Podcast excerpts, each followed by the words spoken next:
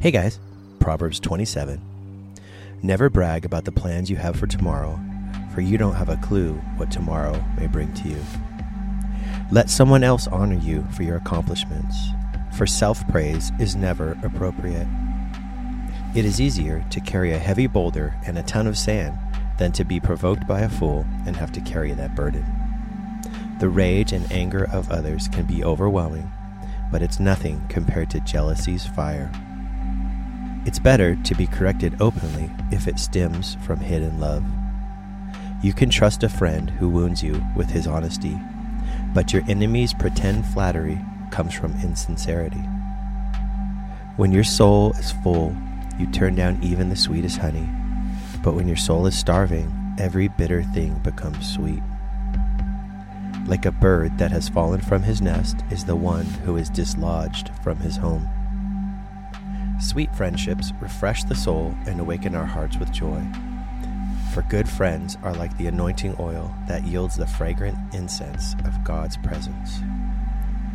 So never give up on a friend or abandon a friend of your father, for in the day of your brokenness you won't have to run to a relative for help.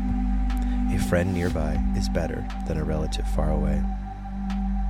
My son, when you walk in wisdom, my heart is filled with gladness for the way you live is proof that I've not taught you in vain.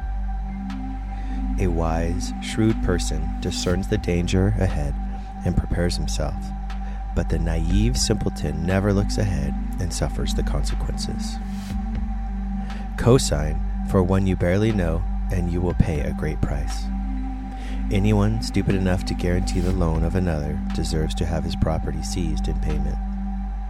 Do you think you're blessing your neighbor when you sing at the top of your lungs early in the morning?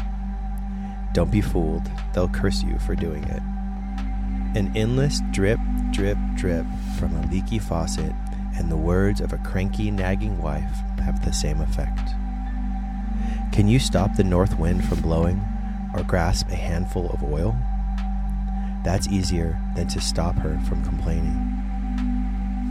It takes a grinding wheel to sharpen a blade, and so one person sharpens the character of another. Tend an orchard, and you'll have fruit to eat. Serve the master's interests, and you'll receive honor that's sweet. Just as no two faces are exactly alike, so every heart is different.